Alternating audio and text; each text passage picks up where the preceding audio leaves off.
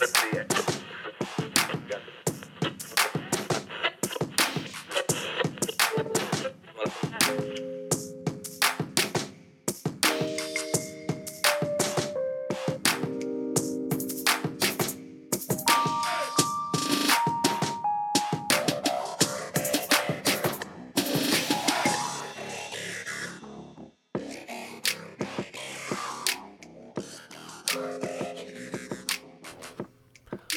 Bonjour et bonjour et bienvenue dans ce nouvel épisode de Recosic saison 3. Et vous savez ce qui se passe au premier tiers de l'année Oh bah non Eh bah c'est notre... Oh bah non, non tu ne sais Bah pas non, toi je sais pas. Toi au bout de 3 ans Oh, Mais c'est le premier top de l'année Oh ouais C'est là où je me déchaîne dans mes idées stupides de thématiques de Oh thèmes. non. Thématiques de thèmes, ça sonne bien ça. et pour réaliser cette cascade, je serai donc là, moi, donc Arnaud, et donc mon partenaire dans le crime. Alors, du coup, qu'est-ce que j'ai trouvé comme sujet à te soumettre à toi et ton immense oreille et ton cerveau musical? Eh bien, je t'ai demandé un top de la musique qui fait bouger les cheveux, au sens très large. Oui, au sens très très large. Pour le coup, je l'ai pris au Ouais. sens très large. Bah, c'est tombe bien, c'était l'idée. Hum, du coup, c'est quoi cette première reco qui va nous secouer jusqu'à nos neurones? Alors, à savoir que la première roco, et en tout cas pour toutes les autres, je les ai toujours notées en fonction d'un mouvement de cheveux. Donc, euh, je, je donnerai des explications un peu sur le mouvement de cheveux à la fin de, du, euh, de la présentation du disque. Euh, donc, la première présentation, le premier disque, c'est Bottomless Pit de.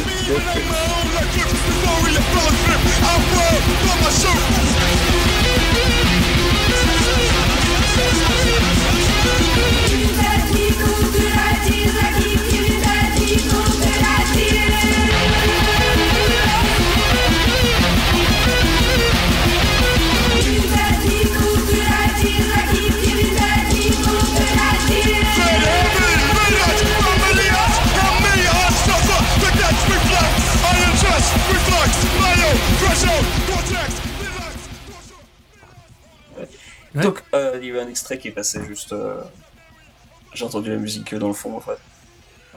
Oui, Ah oui. Ah, Parce que moi j'ai les, les pages tidales ouvertes, donc j'ai peut-être pas ça, en fait... Non, il est coupé. Ok. Bon, vas-y. Death Grips, c'est un trio qui est formé d'un producteur, donc euh, Andy Morin, euh, d'un batteur, Zach Hill, qui joue aussi dans le groupe qui s'appelle Ella, un groupe de noise rock, et euh, enfin plutôt, ouais, plutôt math rock en fait, et euh, Steven Burnett, donc euh, aka MC Ride. Et en gros, bah, c'est Prodigy pour le 21e siècle.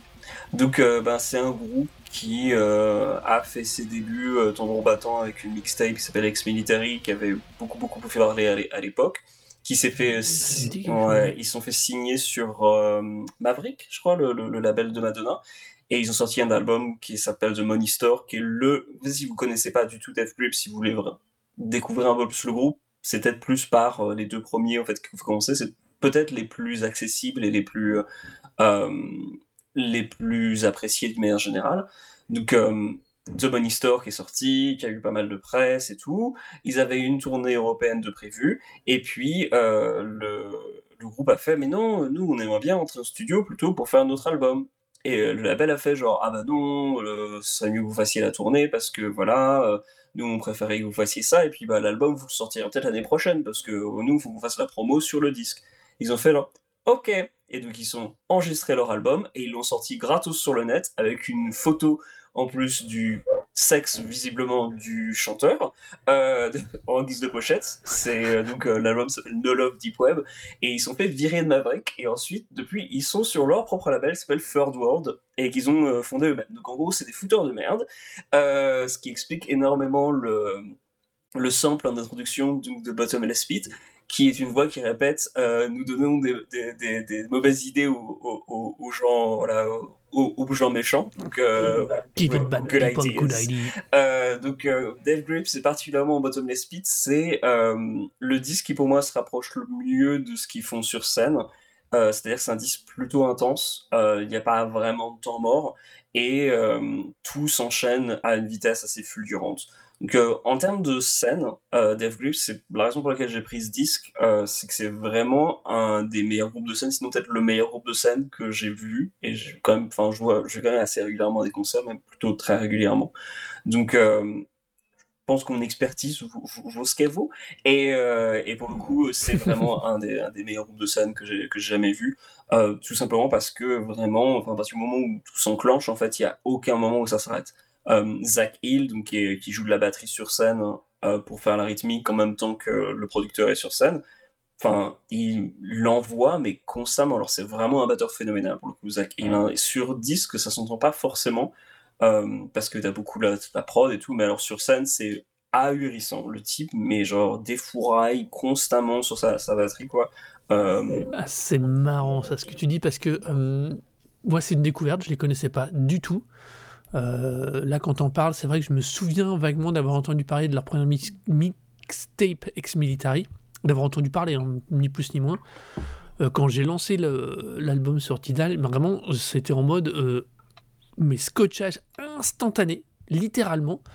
Euh, le premier morceau, je trouve qu'en plus, il a, c'est une façon d'entrer dans l'album qui est, qui est terriblement efficace, qui est surpuissante. Euh, et ce qui, moi, m'a vraiment frappé dans la continuité de tout l'album, après, c'est la base rythmique, justement. C'est le cœur du truc, c'est la basse et la batterie. Elles sont oufissimes. C'est incroyable comme ils sont carrés, comme ils sont. comme le tempo, le rythme, l'ambiance quand il la donne, c'est euh, tenu, c'est solide quoi. Euh, euh je vais l'écorcher le nom, Three Bedroom in a Good Neighborhood, c'est incroyable. Ce truc est ouf quoi. Euh, vraiment, je, je, je, me suis pris une claque, mais de dingue depuis. Ça fait très longtemps honnêtement. c'est ce alors que l'album date de 2016 quoi je me suis pris une claque. Ce truc est incroyable. C'est super bien produit. Euh, on dit que la batterie est. On, on l'entend, tu dis qu'on l'entend peut-être plus en live, qu'on sent moins. Moi, je, je trouve que la prod, elle est incroyablement équilibrée. On entend tout le monde. Et pourtant, les voix sont pas faciles. Euh, oui, il a une manière de poser, en fait, qui est super intense. T'as l'impression qu'en fait, c'est des prises, c'est des prises live, qu'ils enregistrent toujours. Je sais pas comment il, il, gère ça, mais il a une, une, intensité pas possible, en fait, MC Ride. ça, c'est pour tous les disques. Euh, tu sens qu'en fait vraiment l'énergie du, du, du, de la scène en fait se retranscrit vraiment euh, parfaitement sur le, sur le disque. C'est euh, c'est assez ouf de ce point de vue-là qu'ils aient réussi tout le temps à, à, capturer ça parce que les disques sont quand même assez variés. Hein. Le, suivant en fait, euh, dont le nom m'échappe pour le moment, mais qui a un, un, côté en fait un peu plus rock psyché en fait pour certains aspects, mais toujours avec quand même cette base assez techno. Mais donc, du coup, il y a plus d'éléments noise, c'est beaucoup plus. Euh, c'est beaucoup moins énergique. Il y a une incroyable richesse. Ouais, mais voilà, c'est toujours super dense et il y a toujours énormément de trucs qui se passent. Euh, du coup, en fait, c'est vrai que l'album, en fait, la première écoute peut passer pour quelque chose de. Enfin, un gros coup de rigueur, mais en fait, quand tu le repasses, et moi, pour le coup, je l'ai réécouté pas mal de fois avant de, parce que j'ai quand même beaucoup d'écoutes de, disques en fait pour décider vraiment de cette liste. pas d'habitude, c'est très instinctif. J'étais un peu genre ah telle mathématique, tel truc. Là pour le coup, j'ai pris plusieurs journées pour me dire genre ok, je réécoute tel disque. Est-ce qu'il fait tant que ça bouger les cheveux? Et pour le coup, euh, c'est vraiment pour moi le, mouvement de cheveux ici est vraiment très frénétique, euh, un peu comme un combat de Dragon Ball Z. C'est-à-dire que tu déploies, ça va tellement vite en fait que tu pourrais, on pourrait, un observateur extérieur pourrait dire genre Dieu, mais on ne les voit plus, genre il est devenu chaud, mais parce que voilà, les, les cheveux bougent ah non, mais trop vite. Euh, moi, ce qui me tue, c'est que c'est vrai, tu mets le doigt sur le truc le plus important, c'est que moi je l'ai écouté trois fois avant qu'on enregistre. Euh, je me suis réécouté déjà par pur plaisir d'envie de le réécouter euh, avant qu'on enregistre. C'est dire, euh, il, y a une, il y a une richesse musicale, d'influence, d'idées qu'on n'a pas nécessairement dans les albums de ce type souvent. parce que il est, alors, Death Grip, comme tu disais, ils sont classés en punk rap, synthé punk, moi, hip hop expérimental industriel, je sais pas quoi. Personnellement, moi, dans les disquaires, je les ai toujours trouvés en, dans électronique, quoi tout simplement. Euh, ouais. Alors moi, ben, c'est bien pour ça. Mais euh, enfin, les médias rap, on parle pas des masses en fait. C'est vraiment plus un, groupe de techno au final, hein, pratiquement euh, Death Grips. Mm. Euh, c'est pour ça qu'il bah, faut vraiment le plus l'aborder comme étant comme étant un disque, parce que de la même manière d'ailleurs que The Prodigy. pour oui, Prodigy, bah, voilà, il y a des, le il y a des rappeurs, il y a des mecs qui vont, qui, qui, vont intervenir sur le disque, il y a des voix qui vont, qui vont intervenir d'une manière avec un chant soit punk, soit rap. Bon, euh, MC Ride, il fait un petit peu le compromis entre les deux. Et, euh, mais pour le coup, c'est vraiment enfin, un groupe de musique électronique avec plein d'éléments comme ça. Et Dev Grips, c'est vraiment sa manière de le faire, mais c'est tout comme Prodigy, un groupe qui est fondamentalement un groupe de, musique électronique et de, ben, je dirais pas de rave parce que c'est quand même très différent, mais, mais qui a vraiment cette culture de la musique électronique et, le, un côté très galvanisant en fait. C'est-à-dire que vraiment, on prend d'assaut constamment, mais en même temps, c'est pas pour euh, te, soumettre ou quelque chose, c'est pour t'emporter vers quelque chose. C'est-à-dire qu'on te, propulse et euh, les concerts sont vraiment comme ça. Tu, te sens propulsé pendant tout, tout le set et les sets sont généralement une heure, une heure vingt. Quoi. Euh, d'ailleurs, ils se font une tournée européenne très prochainement dans quelques mois. Bon, c'est à mon avis sold out à peu près partout, mais si vous avez les, moyens d'y aller, je vous encourage vraiment, vraiment à le faire, parce que c'est vraiment une super expérience de concert. C'est intense, mhm. mais c'est une super expérience de concert. Pour ceux qui voudraient se poser la question, c'est vraiment, y a, on n'est pas du tout sur le même style, on va dire, pour être poli, mais on est vraiment sur la même richesse qu'avait l'époque Prodigy sur Music for Jilted Generation ou The Fates of the Land. Il y a, y a cette espèce de d'énergie folle, de richesse incroyable à l'écoute. Euh, avant qu'il passe un peu du côté facile de la force. Euh, et c'est vraiment, euh, on est sur, vraiment, c'est une énorme claque. Et puis en plus, si tu veux, il y a ce côté c'est un bon oignon, quoi. C'est un oignon doux avec plein de couches, plein de trucs. C'est ah non, moi ça m'a honnêtement ça m'a scotché. Honnêtement, c'est mon alors c'est le premier, mais c'est mon top one de la sélection là. Alors clairement, la comparaison avec l'oignon, je l'ai pas vu venir, euh, mais, euh, mais ok. Je suis fort ce soir. ouais ouais non non vraiment bot donc c'est Bottomless Pit par Death Grip c'est non c'est l'inverse si c'est ça. C'est ça. Euh, c'est vraiment en plus comme dit je découvre le groupe il est passé immédiatement dans ma, dans ma réécoute liste. Quoi. Bah écoutez, si, si t'as vraiment aimé celui-là, je t'encourage vraiment à tester The Money Store et Ex Military, voire aussi le, troisième en fait. Même s'il commence à être. Enfin, les deux premiers ont un côté. En fait, le premier a un côté très rock, le second a un côté plus électronique, mais un peu pop en fait. Ils ont réussi à. Il y a des morceaux en fait qui sont très très accrocheurs, même si tu sens quand même qu'ils ont, ils ont quand même voulu quand même. Ils sont pas. Ils pas essayé de d'adoucir de, leur, leur, sauce en fait. Ils ont juste écrit des morceaux qui étaient peut-être plus faciles d'écoute. Euh, et puis en fait, à partir du moment où c'est le troisième album, ça, commence vraiment à devenir genre uniquement des, disques qui vont, euh, qui vont aller dans la direction de, de ce comment ils font euh, sur scène. Après aussi peut-être justement parce qu'après après le second album, ils ont commencé à tourner beaucoup plus et ça les a sûrement influencés dans leur, dans leur manière de composer.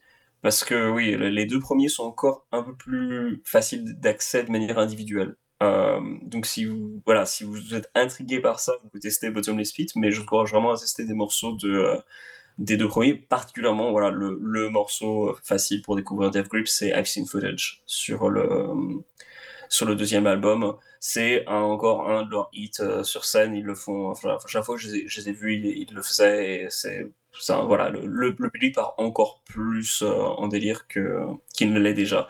Donc euh, vraiment, testez au moins F-Scene Footage si vous êtes intrigué. Euh, mais ouais, donc Bottomless Pit, c'est ma première sélection pour les disques qui bougent les cheveux. Voilà, donc ça c'était pour bouger dans tous les sens en mode headbang. Du coup, pour ta deuxième, Rocco, tu allais vers quelque chose de très différent, stylistiquement en tout cas. quelque chose qui donne un peu la fièvre. Qu'est-ce que c'est? Alors, bah justement, c'est l'album Fever de Megan Thee Stallion. Cut a nigga off and my checks got bigger. Rich bitch shit got a broke hoe bitter. How to any bitch, I'm the hardest in the litter. If you think she bad, put her in, let me get her. Y'all praising bitches that's doing the minimum. They put that check in my hand, now I'm killing them. Don't wanna link with these bitches, ain't feeling them. I knock the shit out that bitch like an enema. Ah. Yeah. I know these bitches want the recipe for this hot shit. I told them bitches I ain't gonna let one hater stop shit. I ain't gonna let no hater stop shit. Gucci donc, euh, Megan Thee Stallion, c'est une rappeuse qui vient de Houston, euh, donc euh, dans le sud des États-Unis. C'est une rappeuse qui est plus dans, dans un style très club, qui est héritière de, du son en fait, de Two Life Crew ou de Free Six Mafia. c'est quelqu'un qui se place aussi dans l'héritage de ben, Gangsta Boo, qui est décédé récemment, ou Lil Kim ou Foxy Brown, puisque ben, il parle par beaucoup de cul, pas uniquement, euh, parce que là, quand même, son troisième ou quatrième album, donc euh, désormais, c'est quand même un peu plus ouvert euh, dans, ce qui est, dans ce qui est des paroles. Mais pour Fever, donc un album de 2019, c'est un disque qui est en fait sa première mixtape slash album officiel. Et c'est le disque qui l'a, l'a fait révéler. en tout cas, moi, c'est le, le disque par lequel j'ai vraiment découvert Megan Thee Stallion. Et c'est une artiste qui, je pense que maintenant beaucoup de gens le, sont très familiers parce que elle a fait des tonnes et des tonnes de collaborations avec plein d'artistes. Donc, euh, elle a bossé avec euh, Beyoncé, donc sur le morceau Savage. Elle a fait un Maroon 5 sur Beautiful Mistakes. BTS, donc euh, les, le boys band coréen, donc sur Butter. Et puis bien sûr WAP avec Cardi B. Donc, elle a vraiment une, tonnes de, de, hits. Et je voulais mentionner aussi qu'elle était euh, euh, dans She-Hulk. Je sais pas si tu, toi, tu as regardé la série She-Hulk. Oui, c'est elle qui twerk. Exactement, c'est elle qui twerk, mais elle joue aussi un rôle dans, dans, dans, dans l'épisode, justement, parce qu'elle est courtiser par, un, par un Asgardien. Et elle sera d'ailleurs, du coup, alors on continue dans le, dans le mouvement de cheveux, puisqu'elle sera dans un, une comédie musicale prochainement qui sera produite par les studios A24, donc euh, les gens qui ont fait Hereditary ou Everything Everywhere All at Once, et qui s'appellera euh, Fucking Identical Twin. Alors attends, je me permets une petite correction. A24, c'est aussi la maison de production de Jordan Peele qui a fait Get Out, Us et tout ça. Hein. c'est la boîte de prod. Non, Get Out, c'était Blumhouse. Euh, et je pense pas qu'il ait fait les autres Jordan Peele en fait. C'est pas cette boîte de prod qui négocie ses droits pays par pays, film si, par si, Si, c'est ça. Euh, mais euh, pour le coup, non. Il... Alors oui, il a fait Us, effectivement. Ils ont fait Us, mais ils ont pas fait. C'est ça. Euh, ils ont pas fait le dernier. alors ils ont peut-être fait le dernier, mais en tout cas, clairement pour le premier, ils l'ont pas fait. C'était Blumhouse qui, a, produit le, premier. Voilà, et c'est vraiment c'est là.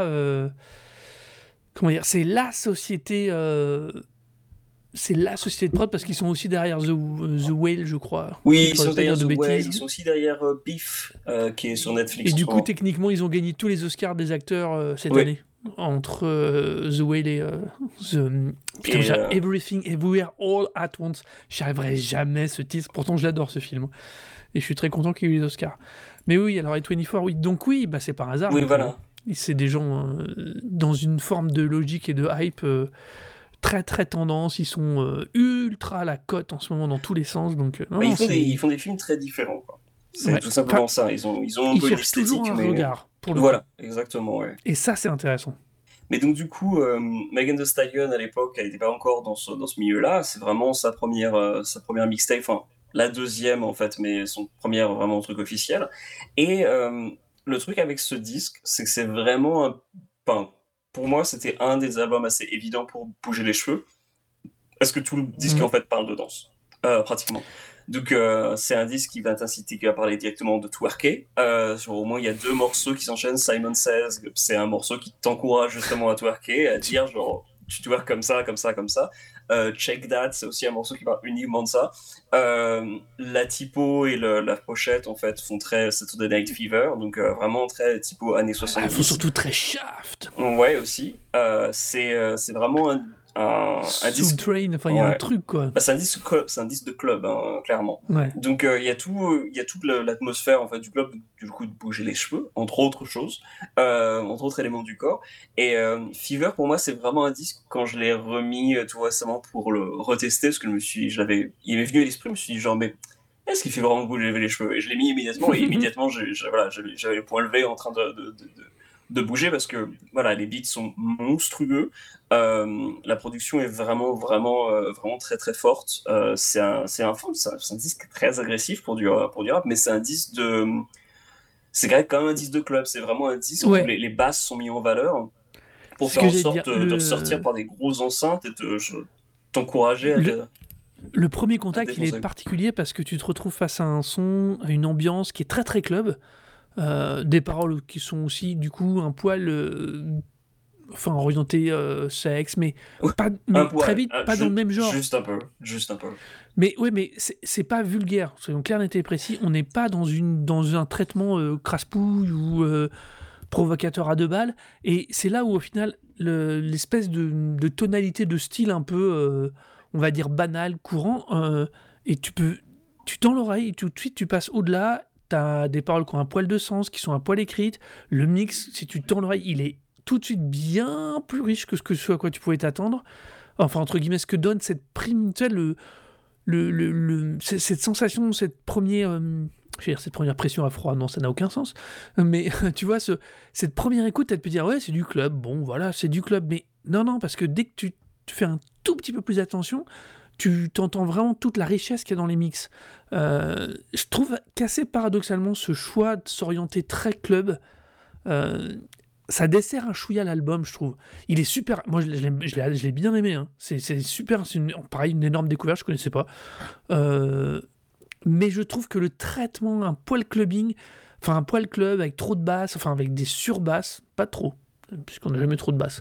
Mais je trouve ça dommage parce qu'au final, ça lui donne une identité qui est pas ce qu'il est. Euh, alors, tu vois ce que je veux dire? Je sais pas si je suis clair. Oui, je suis pas. Je, pense que t'es pas du tout clair parce que pour le coup, c'est vraiment l'identité du disque. Quoi. Je trouve que quand tu vois la pochette et quand tu vois la manière dont, les morceaux sont composés et, surtout dont ils parlent, enfin, tout est vraiment euh, voilà, tout se coordonne dans une même, dans une même direction. Quoi. C'est vraiment pas. Euh, ouais, mais c'est plus en mode caricature hommage, tu vois qu'en mode vraiment strict, tu vois, c'est pas, c'est pas juste du clubbing, c'est juste on rend hommage, on a compris, on interprète, on enrichit, on fait. Mmh, tu vois, c'est dans ce sens-là que je, vois. Justement, non. Alors pour le coup, c'est euh, non. parce que justement, Megan Stania à l'époque, alors déjà, elle est, enfin voilà, elle a, elle a, elle a l'âge qui correspond parfaitement à, à ce dont elle parle. Elle est pas du tout, c'est pas que genre une nana de 40 ans qui dit genre allez les meufs, on va sortir, euh, on va sortir en club. Genre non non non. C'est une meuf qui était encore euh, à l'université. D'ailleurs, à l'époque, quand euh, la mixtape est sortie, enfin, quand l'album est sorti, du coup, les, il y a eu une couverture médiatique qui commençait à grandir autour, d'elle, quoi. Et, euh, elle était interviewée alors qu'elle était encore en train de, faire ses études. D'ailleurs, je crois qu'il y a quelques mois, elle a enfin obtenu son diplôme, parce que bah, avec toute la, les célébrités, les concerts et tout, ça a tout, décalé. Mais là, donc, elle a eu enfin son, diplôme tout récemment. Et euh, c'est vraiment un disque qui reflète totalement le, quotidien dans lequel euh, elle pouvait elle pouvait vivre, c'est-à-dire de, sortir et de, sortir en club et de, d'aller s'amuser entre, entre copines. Et donc, du coup, non, elle est, euh, elle est totalement dans son, dans son quotidien, euh, le quotidien qu'elle a pu vivre à l'époque. Alors, un peu accentué tout de même, parce que forcément, euh, elle est très. c'est pas, elle, faisait autre chose, je pense, de, ces, soirées que de sortir en club pour, pour bouger avec les meufs, mais, mais c'était tout de même un, un, disque qui reflète totalement ça. Enfin, et qui sonne vrai, en fait, je trouve, totalement, quoi. Bah, c'est, tu vois, c'est. Alors. Du coup, je pense que je l'ai mm, surinterprété, cette, euh, cette, ce traitement, parce que le fait qu'il sonne vrai, ce que tu dis euh, par rapport à son historique, fait que je pense qu'elle a voulu donner cette tonalité, et que moi, je l'ai juste surinterprété dans le sens où, je la, comme je la connaissais pas en avant, je me suis dit, c'est tellement chiadé, tellement travaillé, tellement rendu, que je me suis dit, elle a été au-delà, elle a cherché à faire un truc, à faire un, un hommage, tu vois. Alors qu'en réalité, elle a juste voulu faire dans, cette, dans ce style-là, et elle l'a fait incroyablement bien, quoi. Oui, non, voilà. C'est-à-dire qu'elle est, je pense, tout à fait euh, consciente de ces. D'ailleurs, il y a même un des membres de euh, Mafia, d'ailleurs, qui fait un featuring sur, euh, sur un des morceaux, donc sur euh, Juicy J, qui fait un featuring sur Simon Says. Je crois qu'il produit mhm. d'ailleurs deux morceaux. En tout cas, il y a, son, il y a sa drop, en fait, au milieu de. au début de deux morceaux, quoi. Donc. non, non, elle est vraiment totalement consciente de, l'héritage qu'elle a. Enfin, c'est, elle vient du Texas, de Houston enfin le, rap du, euh, du sud des États-Unis, c'est quand même un style qui est quand même beaucoup plus club, beaucoup plus euh, influencé par, euh, par la techno et autres. Donc c'est pas totalement, enfin voilà, elle est vraiment totalement dans, dans son élément. Et je trouve qu'elle réussit très bien à, à, jouer, avec ça. Quoi. La seule différence, c'est que par rapport à des trucs comme justement To Life Crew ou Free Six Mafia, où des fois les productions sont quand même un peu plus, voilà, sont un peu plus impulsives et tout, là il y a un peu plus de travail. Euh, ou en tout cas, ils ont passé plus de temps à faire sonner les choses euh, de manière très propre. Mais euh, en soi, c'est un disque qui est vraiment, vraiment parfait pour le club. Et du coup, ma notation en termes de, de mouvement de cheveux serait plutôt constant. donc là, pour le coup, on voit les mouvements. ils sont tout accentués par les basses. Et du coup, particulièrement par les demandes de Megan de se faire péter son boule et de lever les bras en l'air. Parce que pour le coup, le contenu des paroles, qui est vraiment nickel en tant que rappeuse, elle est vraiment géniale mais est géniale dans le sens où elle colle parfaitement à la rythmique. Elle est, elle est elle-même un élément rythmique. Euh, elle est vraiment totalement euh, en adéquation avec, euh, non pas en adéquation justement, en, coordination avec, avec la, musique qui est, derrière. Et effectivement, enfin, c'est un disque qui te donne uniquement envie de sortir en club pour, pour défoncer le boule, quoi. Ouais. Ouais, non, moi je suis bien d'accord avec toi. Donc, ce... par contre, hum, je m'interroge parce que euh, c'est quoi? C'est son troisième album? Deuxième ah, album C'était son deuxième album, ouais. Il y avait le. Euh, Ah, quelque chose White. je me souviens plus du, du nom du, du premier. Tina, Tina Snow, pardon. Le premier, le premier album, c'est Tina Snow. Et donc, du coup, après, il y a Fever. Depuis, en fait, alors depuis son dernier, je trouve qu'il est plus, beaucoup plus varié. C'est peut-être son album le plus solide en termes de, en termes de, de, contenu de parole et de, de prod. Euh, mais elle a, elle a, vraiment enchaîné plein de disques qui sont, même s'ils sont pas nécessairement parfaits, euh, ont tout de même un bon, bon gros lot de, de singles à chaque fois. Euh, Good News avait quand même pas mal de très bons morceaux. Mais Tromazine, qui est sorti ben, l'an dernier, était peut-être le, plus abouti. En termes ouais, il faudra peut-être que j'aille voir celui-là parce que moi je suis très, je me demande du coup ce qu'elle peut produire. Je vais aller l'écouter parce que son style est tellement particulier, j'ai un peu peur qu'elle finisse par tourner en rond si elle ne cherche pas euh, autre chose, tu justement, non. Enfin, le truc, c'est que elle a quand même beaucoup, elle a eu beaucoup, beaucoup de vécu entre, euh, non seulement par la, par la vie de la célébrité, mais aussi par différentes euh, mésaventures, notamment, alors du coup, elle s'est fait tirer dessus par un, par un, par un mec. Par un de ses ex, ouais, j'ai vu passer ça. un de ses ex, je sais pas sûr si c'était vraiment un de ses ex, j'ai l'impression que c'était plus un mec qui voulait coucher avec elle. Et euh, elle a dit non, et donc du coup, euh, le mec lui a, tiré dessus. Donc il y a eu tout un, tout un procès autour de ça parce que les gens voulaient pas la croire, alors que bah, avait vraiment été blessée par cet abruti. Et euh, ça et le, bah, voilà, le, fait de grandir devant les, devant les, les yeux des caméras, devant les caméras et tout, c'est des choses qu'elle aborde beaucoup plus en fait dans Tromazine. Euh, et euh, c'est un album du coup qui est beaucoup plus, beaucoup plus varié. Euh, elle, mhm. est, elle est beaucoup moins axée uniquement sur, sur le côté club, même s'il y a encore des purs morceaux club et il y a encore des, des purs morceaux qui sont encore très, très voilà, super sexualisés elle développe beaucoup plus en tant qu'artiste et, elle aborde beaucoup plus de sujets différents, beaucoup plus personnels. Donc euh, non, non, euh, en tant que tant qu'artiste, elle est vraiment pas, euh, elle est vraiment pas limitée. Mais après, voilà, faire des disques qui sont qui sont uniquement très très club, il y a plein d'artistes qui sont, sont ont fait toute une carrière comme ça et ça les a pas dérangés pour autant. Hein. mais bon, pour le coup, non, Megan Thee Stallion, je pense que heureusement pour elle, vu qu'elle a multiplié les collaborations, qu'elle a vraiment pas mal de, de hits différents, enfin c'était la seule euh, seulement célébrité à être dans, dans la série She-Hulk, quoi, ou dans, une, dans un truc Marvel. Elle apparaissait vraiment comme elle, et pas comme euh, genre un guest qui, qui osait jouer un autre rôle, tu vois. C'était vraiment, elle apparaissait comme Megan Thee Stallion, quoi.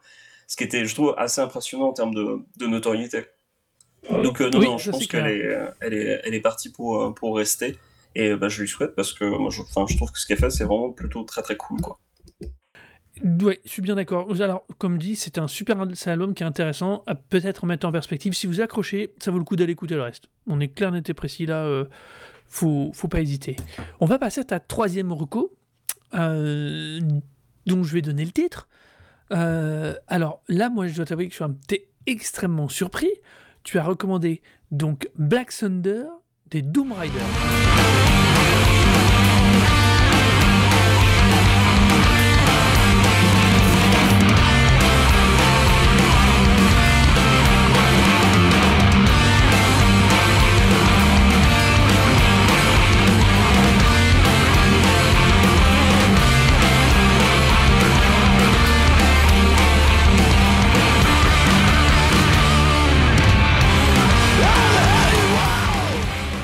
Donc oui, Black Thunder, c'est le premier album de Doom Riders qui est un side project de Nate Newton, dont on avait parlé à l'épisode précédent. Donc Nate Newton, c'est le bassiste de Converge, mais aussi le bassiste de Cave tout récemment, et euh, qui a joué dans des groupes comme Jesuit ou Allman Gloom.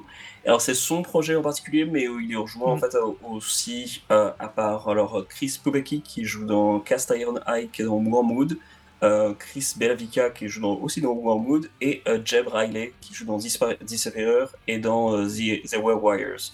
Donc en fait, c'est des gens qui viennent du, globalement un peu de, de hardcore. Et c'est un disque qui se place vraiment comme dans la continuité de, de groupes, enfin Motorhead quoi. Motorhead, Thin Lizzy, les, les, la, pochette, ça présente euh, une, euh, je pense c'est la, mort en fait sur un skateboard. Enfin, c'est vraiment. Euh, et d'ailleurs, c'est un disque d'ailleurs qui, c'est un, disque qui, qui, qui, adresse, qui s'adresse beaucoup aux gens qui font du skateboard hein, globalement. Et qui s'appelle Ride or Die.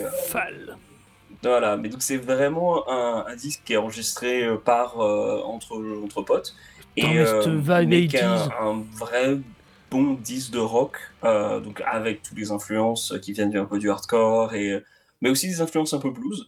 Et donc, du coup, ça donne un, disque qui est très, très noise, euh, avec des morceaux qui sont quand même plutôt euh, assez agressifs, mais qui est surtout super entraînant. c'est vraiment un disque parfait pour, pour faire du, skateboard. Je me suis peut-être faire du vélo. J'espérais, j'ai pas, pas mis dans les notes, mais j'espérais que du coup, tu écouté en faisant du vélo. Alors très très très souvent les recos, moi j'ai souvent tendance à les écouter en allant au boulot. D'accord. Pas en revenant, en, y allant. Euh, celui-ci n'a pas fait exception à la règle, mais celui-ci me pose un énorme problème. Oh ben non alors. Ah bah si, bah il en faut bien, sinon il n'y a aucun intérêt. Euh, je trouve l'attaque oufissime. Euh, j'adore. je trouve vraiment que le premier morceau, il est vraiment incroyable. C'est un peu peut-être le meilleur de toute leur discographie. Hein. Black Thunder, mais je trouve que plus ça va, plus l'album a une fausse vibe 80s, fait, n'arrive pas à trouver d'autre chose que ça. Et, franchement, j'étais sur une pente descendante tout le long. Waouh Alors, le truc, c'est que je pense que c'est un style qui me parle plus.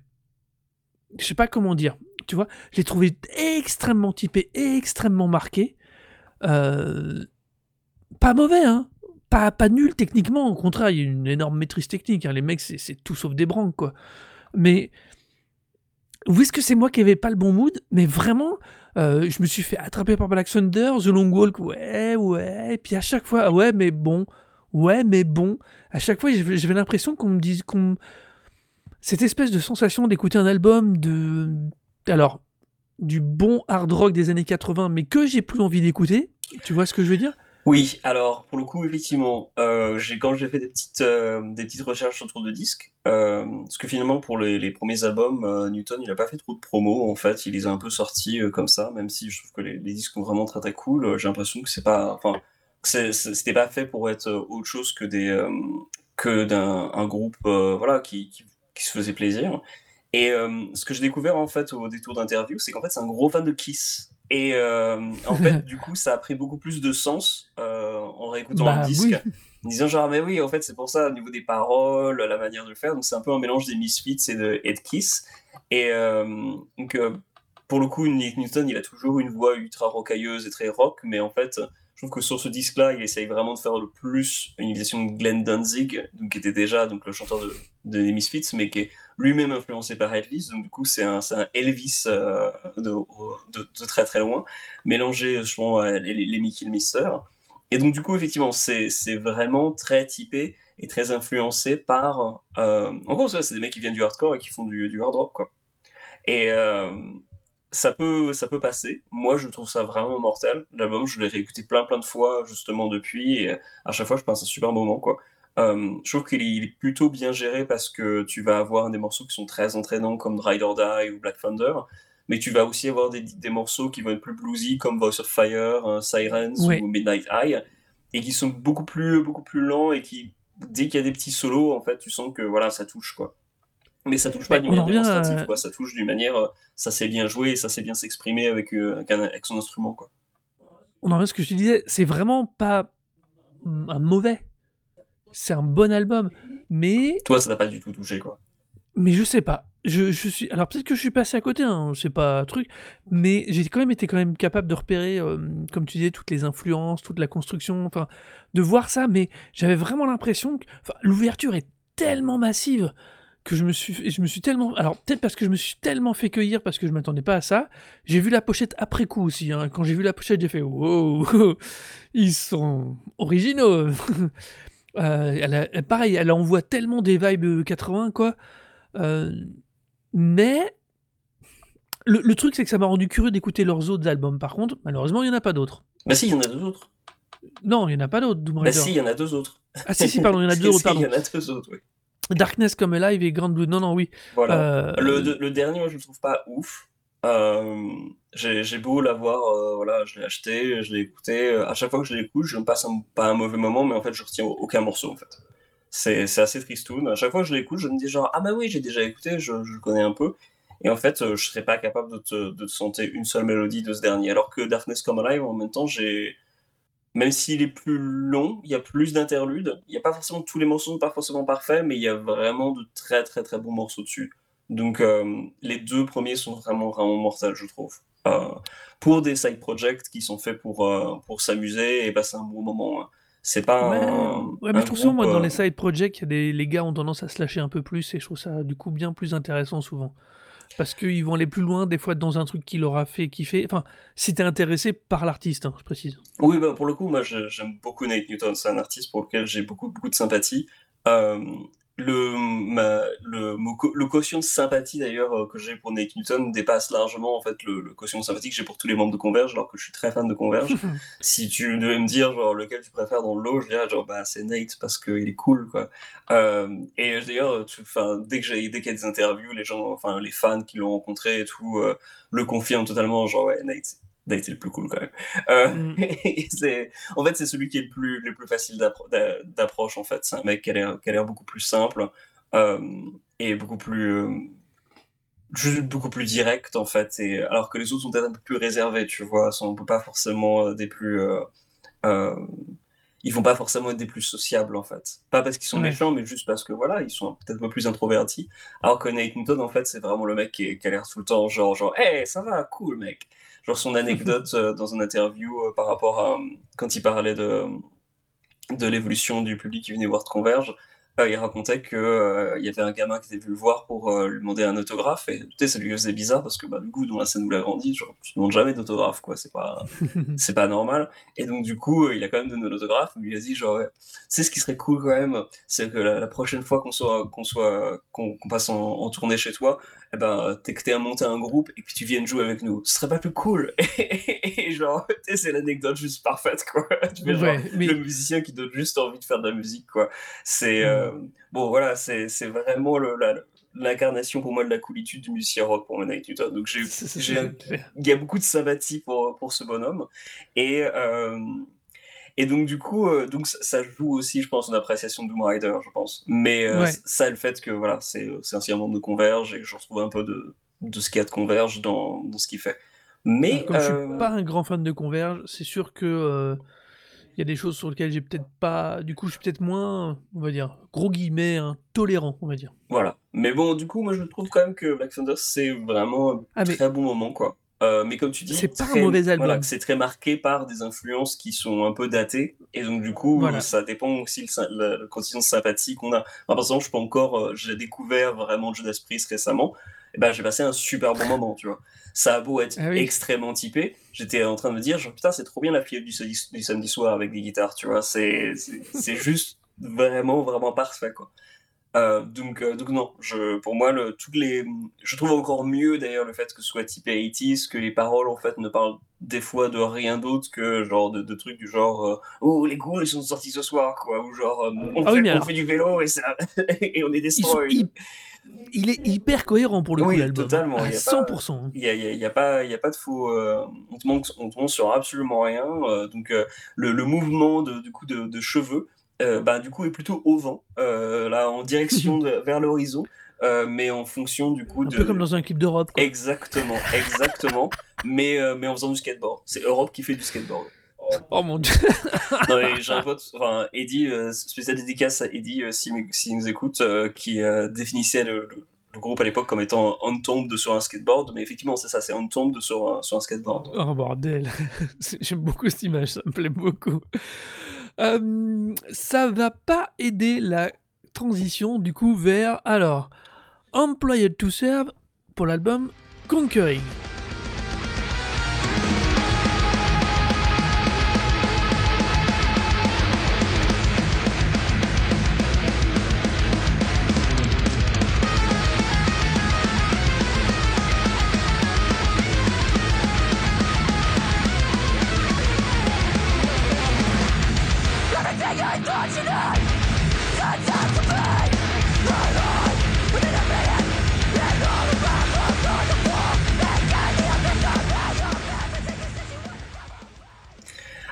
Rester dans la saturation pour le coup, puisque c'est un groupe de Ah ouais. anglais. donc du coup très influencé par Machinette, Converge, Slipknot, Counterparts, Pantera, tout ce genre de choses. Ils viennent de finir d'ailleurs une tournée avec une ouverture de Gojira. Donc, vous avez peut-être vu en ouverture de Gojira avec Alien Weaponry, c'était le, le premier. Et ils viennent de ressortir Conquering, c'est un album qui est sorti en 2021, mais ils viennent de ressortir en 2023 avec des morceaux bonus, des morceaux live, il y a un remix par genre des mecs de Alien Weaponry, parce qu'ils ont l'air de s'être bien entendus avec eux. Et euh, to Serve, c'est un groupe que je connais depuis un paquet de temps, puisqu'en fait, je les ai vus sur Londres faire euh, peut-être leur premier, peut-être pas leur premier concert, en tout cas un de leurs premiers concerts, quand ils avaient juste encore euh, des démos, et euh, qui jouaient un peu du hardcore chaotique. C'était mignon, mais bon, voilà, je trouvais ça sympa, mais voilà, je, je trouvais ça un peu nul en fait. C'est genre que j'écoutais, je disais genre, bon, bah voilà, ils vont peut-être faire quelque chose de mieux après, mais pour l'instant, c'est pas ça.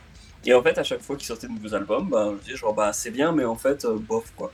Le, le guitariste principal, alors, du coup, qui est le cofondateur du groupe avec euh, euh, Justin Jones, donc la chanteuse, Sammy Irving, pour, pour l'anecdote, ils sont Mhm. mariés tous les deux. Sammy Irving, donc du coup, c'est un type qui, moi, je connaissais dans d'autres groupes, puisqu'il jouait dans, dans un truc de, qui s'appelle Oblivionized, qui faisait beaucoup le, le circuit des petites, euh, des petites euh, concerts en fait, de madcore, grindcore à Londres. Je les ai, ai vus un paquet de fois. Et je préférais beaucoup son, jeu sur, dessus. C'est un mec qui a toujours été très bon dans la technique et tout. Euh, c'est vraiment toujours été un, très bon guitariste. Mais en fait, du coup, les albums sont, s'est enchaîné avec eux et j'ai jamais vraiment accroché. Jusqu'à celui-là. C'est-à-dire que c'est des gens que je connais un petit peu. J'ai, suivi la carrière du groupe, pas parce que euh, je, les avais vus un peu et puis euh, j'ai continué à suivre, mais juste parce que, voilà, humainement, c'est des gens que je trouve vraiment très très cool. Et pour le coup, cet album, pour moi, c'est vraiment l'album de la révélation pour eux.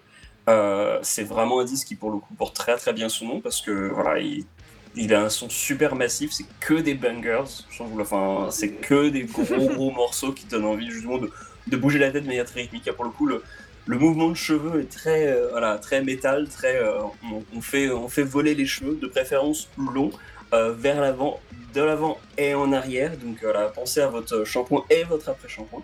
Euh, c'est important. Et euh, je trouve que l'album est, juste nickel du début jusqu'à la fin. Ils font tout mieux en fait pour moi que beaucoup de leurs influences, particulièrement Machinette, les derniers albums, puis bon, peut-être 4, 5 derniers albums sont un peu nuls. Euh, là pour le coup, c'est voilà, ça va direct, complètement euh, à l'essentiel. Euh, ils ont que des paroles qui donnent envie vraiment de, de, prendre le dessus sur le quotidien et toujours à, à pas être, euh, se faire euh, écraser par, par les poids que peut savoir le regard des autres, les médias sociaux, les, les attentes qu'on qu puisse avoir. sont vraiment un disque qui est très très très positif euh, dans son vraiment dans son message global. Et donc du coup, euh, trouve très très bon disque pour faire bouger les cheveux parce que du coup ça donne vraiment d'aller de l'avant. Ouais. Alors, moi le problème c'est que la voix de Justin Jones euh, m'a littéralement foutu dehors. Ça m'a vraiment posé un vrai problème parce que euh, ah, il y avait tout pour que j'aime cet album, hein, honnêtement. Le son, le style, euh, ça sonne comme du vieux testament des bonnes époques. Il y avait un truc qui me faisait surkiffer, mais sa voix me sort. Je sais pas pourquoi. Euh... Bah, c'est une voix qui est plus déchirée, quoi. C'est pas une voix qui est, qui est très métal, en fait, dans, dans ce sens-là. Tu vois, tu sens qu'ils viennent dans. Même, qu'ils viennent pas c'est très étrange. Métal, elle est un poil.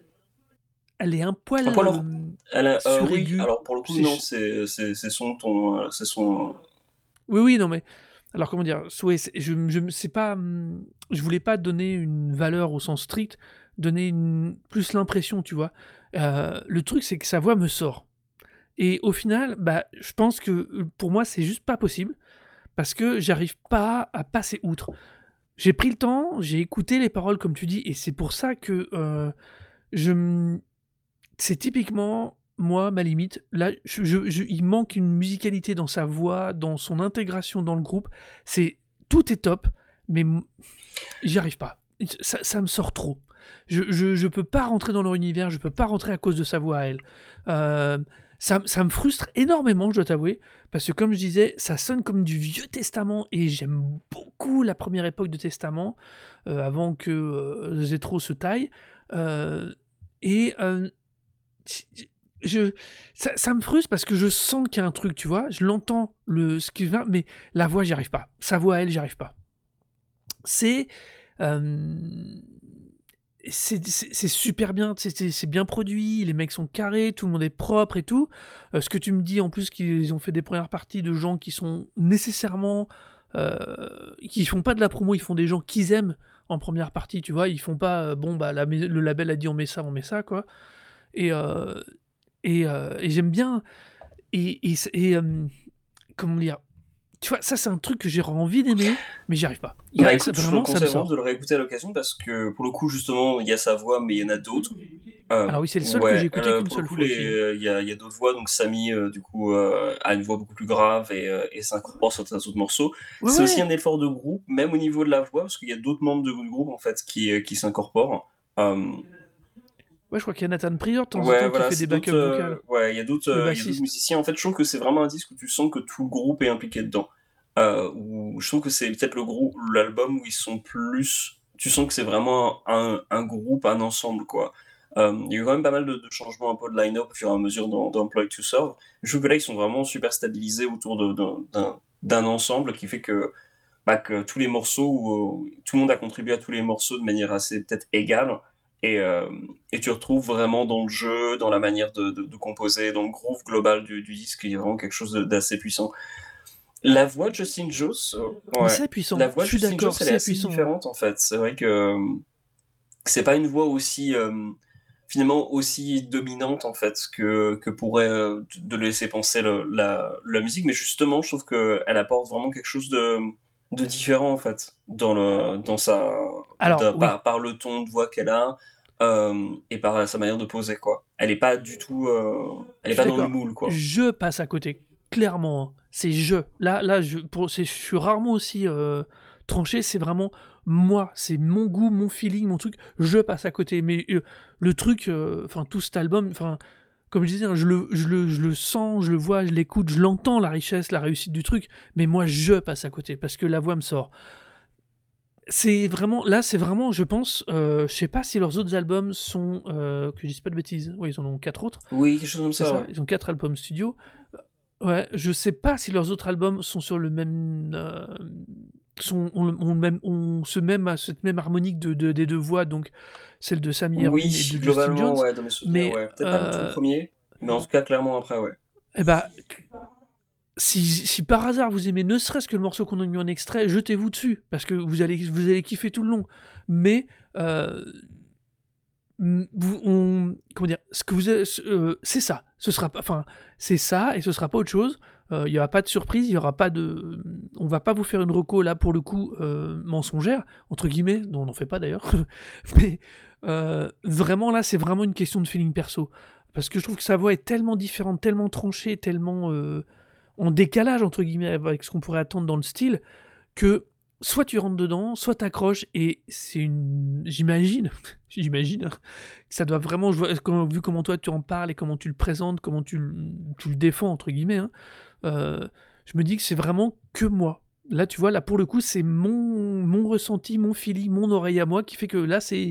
Oui, parce que nope. pour le coup, ouais. Mais, mais j'ai pas. Ça, ça m'a- mais alors, je dis bien, c'est nope, mais j'ai Oui, eu oui. aucun donc, souci à coup, l'oublier. ouais, c'est pas. Donc, je t'encourage vraiment à retester, alors, notamment le morceau euh, euh, Sun Up to Sundown, que je trouve que c'est vraiment un des meilleurs morceaux du, Mm. euh, du disque. Ou alors The Mistake, qui est aussi une, un, un refrain où justement t'as pas la voix de, de Justin, mais la voix de Sammy, en fait, qui intervient aussi beaucoup. Donc, euh, ça peut être aussi un, une, bonne porte d'entrée. euh, si la, voix vous dérange un peu, bah, vous prenez un morceau où on l'entend un peu moins, peut-être que vous y habituez. Parce que pour le coup, euh, je trouve qu'elle elle, elle contribue beaucoup en fait, au, au charme et, à l'identité de ce groupe euh, totalement. Ouais, ouais, mais oui, c'est c'est leur identité, je suis d'accord. hein, Je suis 100% d'accord. Et en plus, je surkiffe leur pochette qui a un faux air euh, Moebius des Non, années la, la 70. pochette est, est méga cool. Euh, D'ailleurs, en parlant de, de, de Ah On fait de mensonges, pour le coup, je me suis tapé le dernier album de Rise of the North Star. Et, euh, et je dois avouer que c'était quand même un peu mieux que le, le précédent. Donc, euh, donc, oh, On en donc, reparlera, euh, à mon donc avis. bravo un à. Rise of the En, North en Star. truc en plus, Mais ils sont peut-être, parce que j'ai vu aussi- passer pas mal d'articles euh, assez euh, étonnants sur leur histoire euh, sur ce dernier album. on en reparlera. Mais bon, donc c'était Conquering par Employed to the Serve. Et nous allons passer à La Mais cet dernière reco qui anglais, je quoi, ouais. Employé to the sir. Ouais, non, mais oublie, oublie en plus, c'est une catastrophe ce soir. Euh, Est-ce que, tu veux que je le euh, serve de la de- du dernier album? Alors oui, parce que là, c'est entre le nom des artistes et le nom de l'album, je te laisse faire, c'est. Return of the Super Ape par euh, Lee Scratchberry and the Upsetters.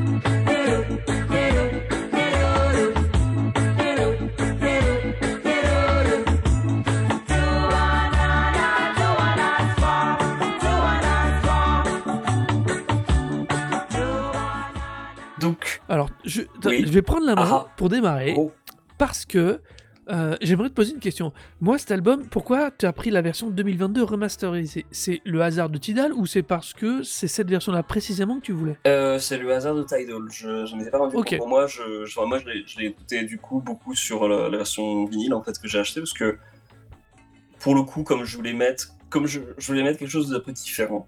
Je voulais mettre un peu de, de- Mhm. Un groove un peu différent. Je me suis dit, genre, ok, qu'est-ce que je connais comme disque de reggae? Pas grand chose. Et donc, du coup, euh, je me suis tourné vers, euh, vers, vers un artiste que je connaissais, en tout cas que j'avais entendu parler.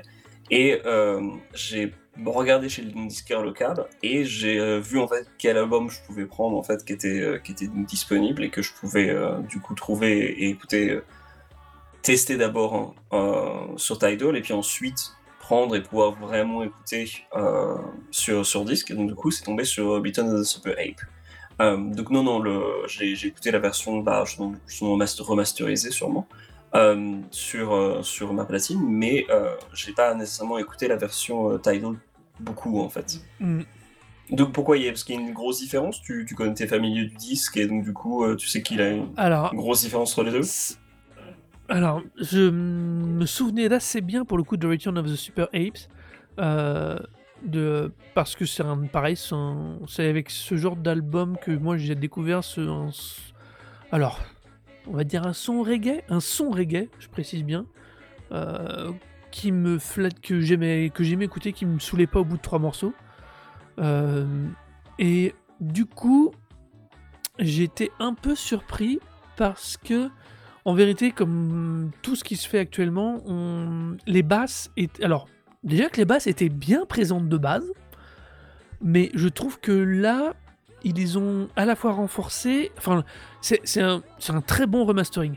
C'est un très très bon remastering parce que on perd pas la sensation de l'original, mais on a enfin toute la lecture des, euh, de tout ce qu'il y avait de reste dans le disque. Et ça, c'est vachement sympa. Et ça, c'est vachement sympa. Alors, honnêtement, pour le coup, c'est vraiment strictement lié à mes souvenirs. C'est vraiment pas lié à un vrai comparatif. hein. Donc, euh, c'est peut-être juste moi que ça a rafraîchi ma mémoire à moi. Et que du coup, j'en suis super content. Et donc, j'étais super content de cette reco. Ma question, c'est pourquoi? Euh, bah, du coup, en fait, juste parce que, voilà, comme je t'avais dit, c'est uniquement par euh, question de disponibilité et du fait que je pouvais parler du disque d'une manière un, peu plus. Enfin, après l'avoir écouté sur un, un format vrai correct, quoi. Et pas juste avec euh, des, Ouais. des petites enceintes d'or- d'ordinateur, même si, voilà, j'ai j'ai des enceintes un peu mieux que peut-être que juste des enceintes qui sortiraient d'un de directement de mon ordinateur, mais. Mais pour le coup, ils sont, euh, voilà, j'ai pu l'écouter le, le disque dans, sa, dans, une- dans un format tout à fait correct. Et, euh, et ouais, j'ai passé un super bon moment avec cet album, quoi. C'est, c'est, c'est très très marrant en fait pour, euh, pour moi d'avoir passé des années, des années à, à ne pas du tout rentrer dans les trucs de reggae, voire euh, à être à souffrir un peu à toutes les blagues qu'on pouvait faire euh, sur le reggae, parce que voilà, comme j'ai commencé à écouter la musique en Mhm. partant, en partant d'un peu du métal, beaucoup de, de gens se moquent en fait du reggae comme disant genre ah, voilà euh, genre la, la- la blague de, de- de- plus débile qui, qui existe euh, dans, dans le genre c'est genre euh, qu'est-ce qui se passe quand euh, le- le- les fans de reggae ils arrêtent de fumer des joints c'est genre ah bah ils écoutent la musique ils se disent mais c'est quoi cette merde tu vois genre genre voilà et qui sont pas drôles parce qu'en fait quand t'écoutes vraiment ce genre de musique c'est très marrant et particulièrement pour Return of the Super Ape qui a un contexte peut-être particulier parce que c'était un des derniers albums qui a été enregistré dans le studio donc de The Black Ark, donc le studio de Lee Scratchberry. C'est un disque en fait qui est très étrange Genre le, les morceaux, la manière dont ils sont, composés, toutes les espèces de, de petits grésillements ou petits bruits qui interviennent, la manière de l'atmosphère générale du disque, en fait, c'est Enfin, je dis pas que c'est du black metal, tu vois, mais qu'il y a quand même une manière de produire, en fait, qui rend le disque d'une manière assez étrange, en fait. Il y a vraiment une atmosphère très particulière, très humide. Euh, tu te sens vraiment bien dans une atmosphère, bah là, tu as l'impression d'être dans, dans, la forêt, quoi. Euh, c'est euh, c'est vrai. C'est plus que ça, je trouve. la manière dont il est produit, dont il, est mixé, il va, je trouve qu'il a un côté. alors moins marquant que certains autres, mais un côté précurseur dans cette volonté de, de, donner une tonalité, tu vois, une couleur, enfin, si je trouve pas de mot exact, à tout l'album, tu vois. Tu parlais de forêt, machin. C'est un truc qui après va être extrêmement réutilisé dans un reggae, dans ce que va devenir le hip-hop et le rap, euh, parce qu'on parle d'un album de 78. Hein.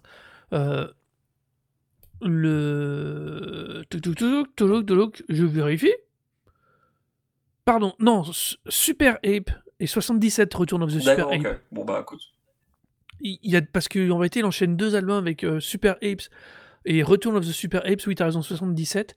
77, 78 sont dispo et selon les sources.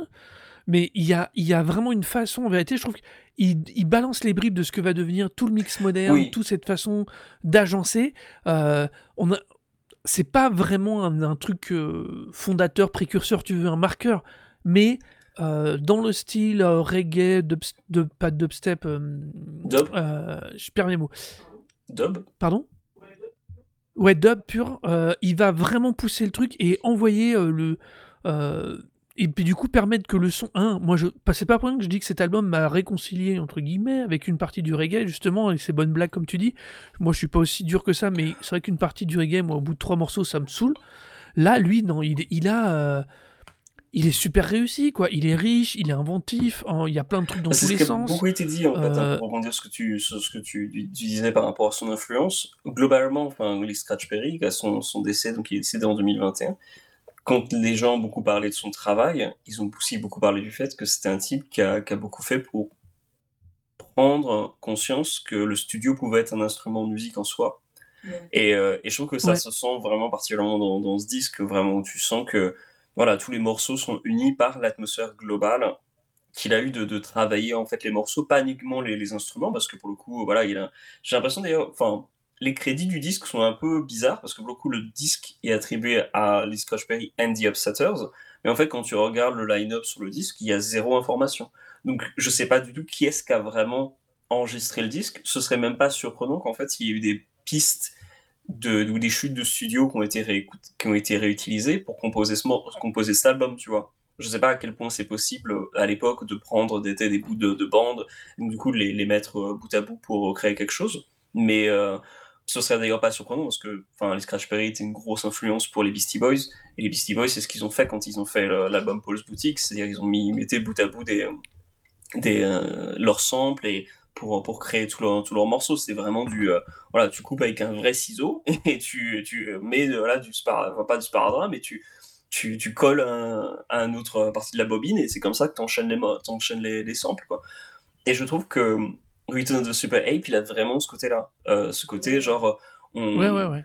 Tu sens que voilà, les Scratch Perry derrière, c'est vraiment l'architecte du truc. Quoi. Il a vraiment composé tout, son, tout, tout, le, tout le disque, un peu, il l'a imaginé lui-même. Et, euh, et le, le, la tonalité, en fait, l'atmosphère générale du disque est vraiment gérée globalement par, euh, par, sa, par son, sa voix et sa, et sa manière de concevoir la musique euh, et comment il l'enregistre dans son studio. Quoi. Et c'est, c'est super intéressant, je trouve par rapport à l'image que j'ai pu avoir longtemps du reggae, qui était très limitée à, à, Bob Marley, effectivement, qui est très très pop, en fait, qui est très ancré dans, son, dans le contexte années 80. Euh, et, euh, et, pour le coup, euh, les Scratchberry, euh, qui, est, qui, est, vraiment, pour le coup, une espèce de savant fou, quoi, qui est, qui est derrière son, son, studio, qui fait genre, attends, on pourra peut-être faire ça, attends, on bouge un petit peu. Donc il y a un petit côté, toujours des espèces d'accidents heureux, en fait. puisque tu vas mm. entendre des, des, petits, des sonorités intervenir à par moment, et tu te dis, genre, est-ce que c'était voulu Est-ce que. Comment ils ont. Comment ils, est-ce qu'ils ont conservé ça, même parce qu'ils n'avaient pas le temps? Est-ce que. Voilà. Il y a beaucoup de questions qui peuvent se poser, en fait, sur pourquoi quelque chose a été fait d'une telle manière. Mais en fait, au final, l'album était vraiment super cohérent euh, par son atmosphère globale. Et donc, du coup, tu t'en fous, quoi. Euh, les, euh, les Beastie Boys Ouais. parlaient de, justement de quand ils ont bossé avec les Scratch Perry, parce qu'on on avait parlé de l'album Hello Nasty dans notre troisième épisode. Souvenez-vous. On avait parlé de Hello Et oui. Nasty, et euh, les Scratch Perry intervient sur un morceau, donc sur le morceau Dr. Lee PhD, euh, parce que justement, il est considéré un peu comme le, voilà, le, le savant fou, quoi, le, le, le savant du, euh, le, détenteur du savoir du studio. Et pour le coup, quand ils ont bossé avec lui, l'an- l'anecdote euh, autour de l'intervention des Scratch Perry, c'est je crois qu'ils l'ont fait venir, parce qu'il était passage à New York, quelque chose comme ça. Ils l'ont fait venir en studio. En Ouais. 96, ouais, il était déjà. Oui, oui, il devait être de passage mur. parce Et qu'il donc, du coup, en fait, ils aussi l'ont sur- ils l'ont ramené chez eux, et en fait, ils l'ont ils, ils l'ont laissé faire, quoi. Genre, ils ont, ils, ils, ils- ils l'ont juste laissé bosser, et puis après, ils ont fait genre, bon, bah voilà, le morceau, est- le morceau est fait, quoi. Mais ce... cet album est 20 C'est ouais, tellement cool, quoi. Mais justement, c'est un album qui te met vraiment. Mais dans une tonalité qui n'est Ouais. pas celle qu'on qu'on a maintenant, mais euh, qu'on aura même à l'époque. C'est euh, une ne- grande trouvaille. Moi, euh, J'étais super content. D'où le, le fait de ma question par rapport à la question du remastering. Euh, c'est. c'est Alors, par contre, ma question, c'est qu'est-ce que tu fais bouger Euh, comme bah alors, cheveux là coup, tu les. En mode Tu cool mets. Bah, avec pour de moi, c'est vraiment les, les cheveux en arrière, quoi. C'est la, la, la, tête relaxée, tu fais bouger le reste de ton corps, mais donc, du coup, forcément, les, les cheveux vont s'agiter un petit peu. Euh, mais généralement, parce que c'est des cheveux longs, là, les dreadlocks, forcément, généralement, de toute façon, quoi que tu fasses, les dreadlocks, ça va également bouger. Donc, euh, c'est bon. Euh, ça, ça règle la question. Mais oui, non, c'est un mouvement totalement différent. Mais, euh, mais je trouve que justement, c'est un disque sur lequel tu peux, tu peux quand même bouger. Tu vas avoir un beaucoup plus lent, beaucoup Ouais. plus, voilà, beaucoup plus imprégné dans, dans l'atmosphère globale. Mais c'est quand même un disque qui donne, enfin, c'est un disque qui a un groove mortel, quoi. Et enfin, c'est pas du tout un disque qui te donne envie de, de, de, de, de t'asseoir et d'écouter, tu vois. Genre, tu vas forcément rentrer dans une espèce de petite transe euh, à travers le, à travers ce disque. Tellement il y a, y a quelque chose qui se dégage, en fait. euh, juste, euh, voilà, tu as l'impression de sentir des choses à travers le disque, quoi. C'est euh, la réédition d'ailleurs Oui, en vinyle d'ailleurs, Alors, ils tu ont vois- choisi de faire un truc avec genre des couleurs un peu genre t'es, euh, jaune pétant du vert fluo et tout. Ce qui, ce qui pas moche en soi, mais qui est très caricatural par rapport à l'image que tu puisses avoir du, du voilà de l'esthétique reggae quoi. T'as l'impression que quelqu'un va que le disque va être fourni avec euh, un, un mec qui va sortir un, joint, euh, genre un mec blanc en fait qui va sortir un joint qui fait genre tu en veux mec? Genre voilà, c'est- vraiment le cliché. Mais en fait, je trouve que ce disque, ce qui est mortel, c'est au fait, c'est qu'il va, enfin, il va à l'encontre des clichés. C'est, un disque presque un peu menaçant d'une certaine façon. Il y a un petit côté genre, qu'est-ce qui se passe exactement dans, dans- Ah oui, dans- oui. Enfin, faut quand même, faut, faut, faut- on en revient à la question de l'âge de cet album, quoi. C'est, euh, il a une, une, une intelligence. Enfin, il se place dans un contexte. Il est, euh, Ah non, il il est tellement écoutable tellement encore de nos jours, quoi. quoi. C'est hallucinant, alors, quoi. ce qui est très cool aussi, ce que j'avais, j'avais pas ré- euh, réalisé avec le nom The Upsetters, en fait, c'est que le nom vient, euh, lui a été donné à les Scratchberry, qu'il était lui-même The Upsetters, Ouais. dans le sens où il avait une tendance à faire chier les gens. C'est-à-dire qu'il se mettait toujours à dos des gens. Et il a, il a eu de très mauvais rapports avec beaucoup de monde. Je crois qu'un de ses premiers singles, c'était un- en gros un morceau où il se moquait de quelqu'un, de dire genre ouais, tu t'es foutu de ma gueule, va te faire foutre quoi. C'est euh, donc le nom The Upsetters vient du fait que c'est quelqu'un qui prend les choses un peu à contre-poil. Et je trouve que le disque en lui-même est parfait pour définir ça parce que il te prend totalement à l'inverse de ce que tu vrai. pourrais imaginer de la Jamaïque. C'est-à-dire, en tout cas, l'image carte postale que tu peux avoir de Jamaïque qui est très genre yeah, tout va bien, alors que ben, la Jamaïque, c'est beaucoup de troubles politiques, beaucoup de pauvreté, euh, beaucoup de problèmes économiques, beaucoup de corruption. Et je trouve que le disque, en fait, réussit à faire un compromis parfait entre euh, l'image que tu peux avoir de, de, de, la Jamaïque, mais en même temps, avec le fait que, genre, bah ouais, fais gaffe quand c'est euh, voilà, c'est un, un magnifique pays avec une atmosphère incroyable, mais faut faire gaffe. Et, euh, et je trouve que le, disque a vraiment cette parfaite, euh, parfait mélange entre euh, tu t'aventures dans, dans un endroit où tu sais pas exactement où tu vas, c'est pas si facile d'accès, mais en même temps tu te laisses emporter parce que tu vas te vraiment trouver dans quelque chose de tellement euh, c'est une sorte de transe qui, qui, s'installe au fur et à mesure que tu écoutes le disque, et je trouve qu'il fonctionne mais parfaitement pour te donner en fait. En fait, c'est aussi un peu un ça passe ça casse, c'est-à-dire que effectivement ça peut très bien repousser, mais, mais en même temps, c'est c'est une vision qui, qui sonne juste en fait. parce que pour le coup, c'est on essaie, Ouais, non, on essaie suis pas ouais, de te non, je vendre quelque chose, on- c'est pas un miroir aux alouettes, on essaie pas de dire genre, ah, tu vois, il vient de se passer, genre, tout, c'est très bien, regarde, tout va bien, là, là, là, là, là, genre, non, non, c'est, voilà, pas exactement. c'est il t'aimes a, ou il t'aimes y a pas, peut-être avoir des merdes, heu faut rentrer dans le, dans, dans le truc et laisser, laisser aller et ça ira bien. Et, euh, et voilà, je le trouve vraiment, vraiment mmh. fascinant pour ça. Et c'est le genre de disque qui me donne envie de beaucoup plus écouter de, de, de reggae, quoi, de, de, de dub, ou me faire une vraie culture, parce que voilà, moi j'en ai rien à foutre des, des, des, des musiques qui soient pas, qui soient pas sincères, ou en tout cas qui, qui sont trop imbibées dans euh, une volonté de faire croire quelque chose qui est pas réel, enfin, ou en tout cas qui, est- Ouais. Qui se veut un peu trop, voilà, carte postale, quoi. je pense que tu as tout à fait raison. Lee Scratch Perry, c'est le la la bonne manière de rentrer dans toute une partie du dub ou du reggae, dans une construction, heu, plus intéressante de de toute cette musique. Et puis c'est ce qui influence par la suite par Massive Attack, euh, tous les trucs comme ça, tout le down tempo. euh, ben, j'avais d'ailleurs un, un disquaire sur Londres euh, qui s'appelle All Ages et euh, qui est super super disquaire. Vraiment le mec s'y connaît bien en, en punk et tout, mais il a il vend du reggae aussi. Il a un basque, il a un bac avec deux, enfin deux bacs avec, avec des trucs de reggae. Et il disait Mais pour sur lui, la enfin, base rythmique, il y a tellement une filiation entre le punk et le reggae, mais totalement, enfin, j'ai, justement, pour lui, il disait que justement, enfin, le reggae, c'est peut-être le genre musical le plus proche du punk. C'était pour ça qu'il en vendait, parce que pour lui, c'était totalement, enfin, les deux étaient totalement intimement liés. Et euh, un truc qui m'a vraiment, même, qui m'a amusé énormément, les, je vais peut-être passer pour un crétin pour, des, pour les gens qui nous écoutent, mais euh, j'ai enfin euh, écouté l'an, dernier euh, London Calling des Clash, tu vois. Et euh, Ouais. pour moi, dans ma tête, je m'étais imaginé que, bah, toi, c'était un disque disques de punk, tu vois, mais punk à l'ancienne, plutôt un peu comme, un, un peu, pas exactement comme, mais un peu comme les Sex Pistols ou les Ramones, tu vois, quelque chose comme ça. Le disque que j'ai lancé, je me suis dit genre, ah ouais, en fait, c'est un disque de reggae, en fait, c'est, Ah ouais, c'est, Ah mais alors c'est bien, hein, l'album où il cool, y hein, a un euh, London reggae. Calling, mais c'est ah, les- toutes les tous les les, les morceaux démarrent tous sur la base rythmique avant d'attaquer sur autre chose.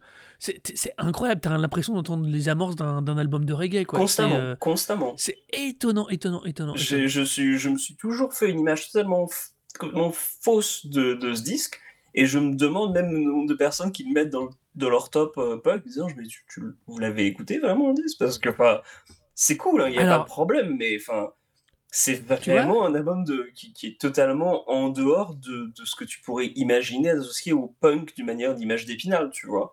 C'est je totalement pense différent. que t'as mis le mot juste. Est-ce que vous l'avez écouté? Oui. Est-ce que vous l'avez compris? Tu Ouais, vois, je c'est pense qu'il y a une petite variable qui est assez, assez importante là pour le coup. c'est c'est Même très si très c'est très peut-être un peu prétentieux de dire ça, mais je m'en fous.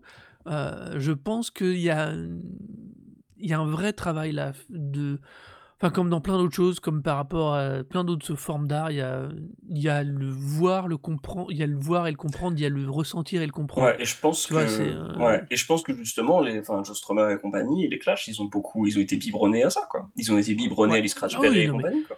Et euh, c'est, pas qu'on coïncidence, aime quoi. ou pas les Clash, ils ont une énorme culture Bien sûr, musicale mais totalement. C'est absolument pas une critique vendent. sur London Calling et sur la qualité des Clash. Hein. C'était vraiment pas Non, du non, tout. puis euh, oui, puis leur position a tendance des fois à faire croire que c'est des, euh, des teubés ou des basiques ou des prolos à la con dans le mauvais sens du terme.